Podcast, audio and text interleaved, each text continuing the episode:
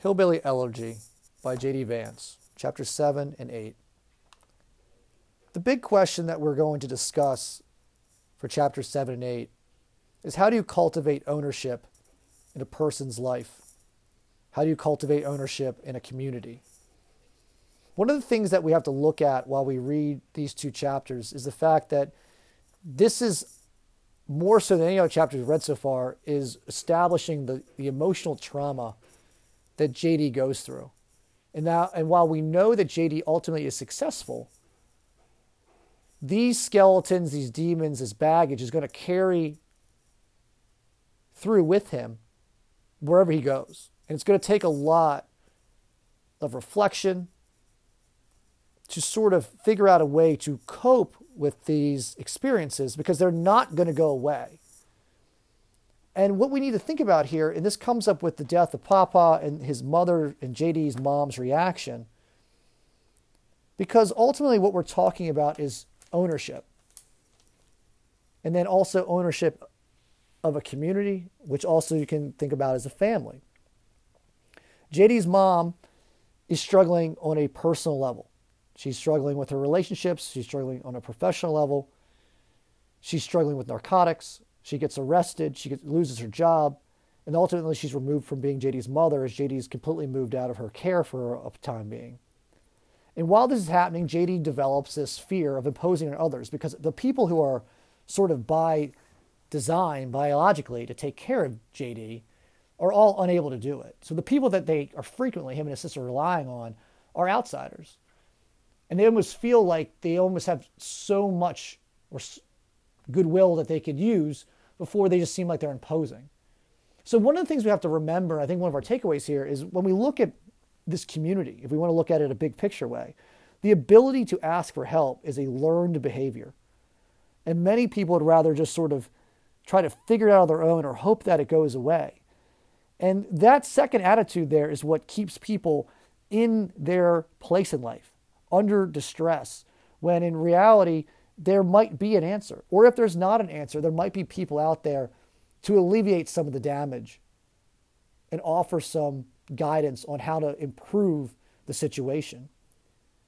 While we don't know always how we'll react to the death of a loved one, if someone has self confidence or is able to ask for help, they'll be more equipped to deal with those emotions. And what we see with Bev, she does not have the self confidence.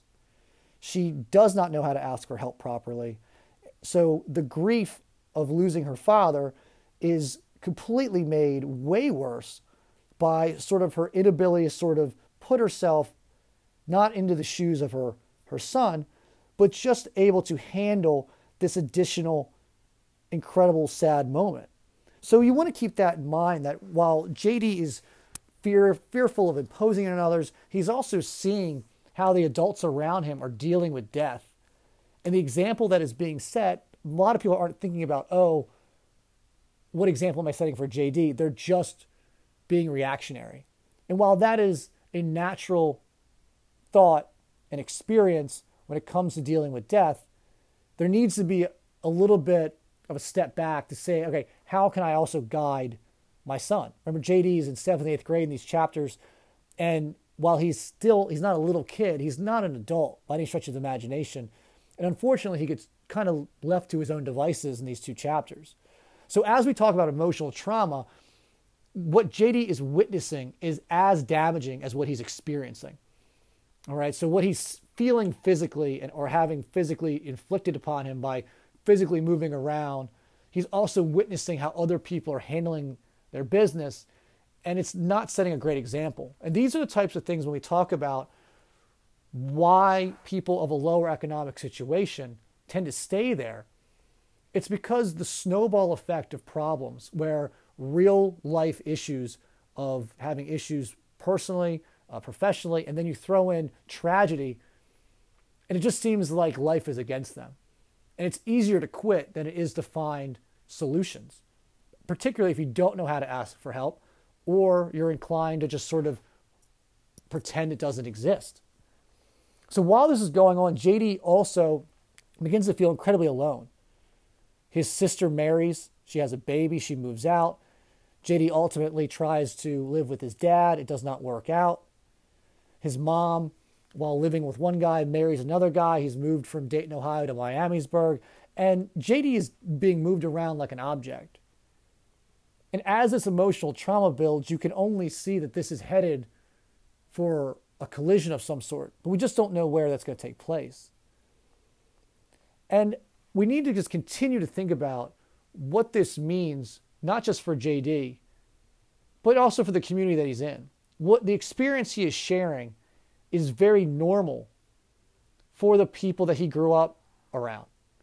So when we ask ourselves why these situations don't improve, it's very easy to look at your life if you're in this situation and feel like there's no way out. And why should I try? So that's what makes JD's story even more impressive is that he's able to find his way out of this. And while he still loves his family, and one of the most amazing things about him is his ability to accept their flaws and their faults.